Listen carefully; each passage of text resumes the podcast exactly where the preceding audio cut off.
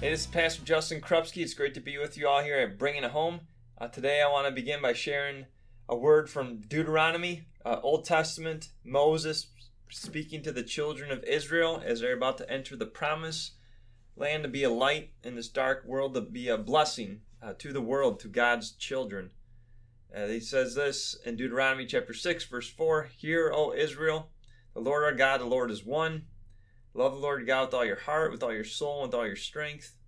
These commandments that I give you today are to be upon your hearts. Impress them on your children. Talk about them when you sit at home and when you walk along the road, when you lie down and when you get up. Tie them as symbols on your hands and bind them on your foreheads. Write them on the door frames of your houses and on your gates. Right? God has spoken His words of life for us, not just for them back then, but for us today, and certainly even then and now, certainly today, and that's why you're tuning in. Right? We get it. We need to bring this home. We need to bring God's word home with us. And so the commandments, the, the truth, the Bible, right? We're supposed to impress them on our children. We're supposed to talk about them when we lie down, when we get up. We're supposed to write them on the door frames of our house. And Jesus said right, at the end of the Sermon on the Mount, if you Listen to my words, right? You'll be like a wise man who built his house on the rocks. When the rains came and the winds blew, the house did not fall. Uh, so certainly I hear that as a dad, right? I know you're hearing that as a parent or a grandparent. And so today I just want to encourage you and challenge you once again. How do we get God's word into our home? Will you bring God's word into your home even more so? Will you talk about God's word in your home? And there's a quote that I was reminded of in preparing for a sermon actually this upcoming weekend. and it, says this A Bible that is falling apart usually belongs to someone who is not. A Bible who is falling that is falling apart usually belongs to someone who is not. God has spoken. Uh, the Bible, perhaps we feel like it's this archaic book, and oftentimes we read it, we don't even know what's going on. But certainly there are sections that are so clear and that we can actually read to our children, talk about with our children. I'd like to encourage you to open up the Gospel of Matthew this week with your sons, with your daughters. Read the Sermon on the Mount. Maybe you don't read the whole uh, three chapters that it is, but maybe you just read a couple verses from it. That's about as practical as practical can be, and clear teachings from from Jesus.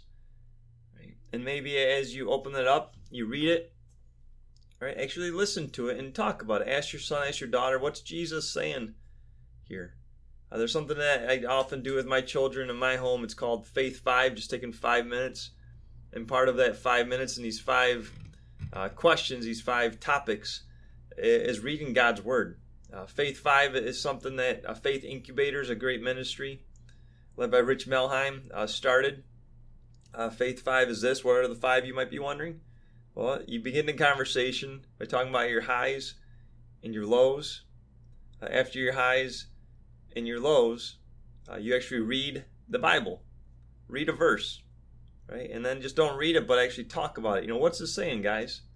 What do you guys think this is saying? And then you pray for each other, and then you bless each other. Right? But part of that is reading God's word and then talking about it. It might only be a minute, right, of time. But yet you're talking about God's word, you're doing what God has asked us to do.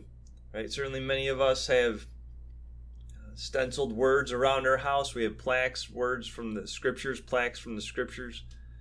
Right? And so we are doing this. But my prayer today is as we hear what God says in Deuteronomy, as we hear what Jesus says at the end of the Sermon on the Mount, as we take in again a calling to be parents and to bring it home, bring our faith home. I pray that you'll take the opportunities this week just to open up God's Word together. And maybe it is during your faith five time before you go to bed. Maybe it's when you get in the car. Uh, maybe it's when you read a book at night, you actually read the Bible um, instead of another story. Maybe it's before uh, dinner or you do devotion. But my prayer is that you will make this a habit in your home that you can continue to impress God's word on your children. In Jesus' name I pray. Amen.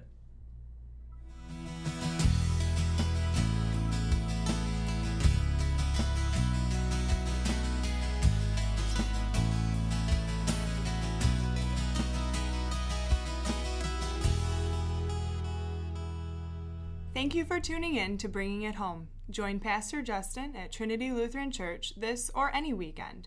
Check out trinityutica.com for the most up to date schedule. While you're there, click on the Media Library and select Bringing It Home to ask questions or to subscribe.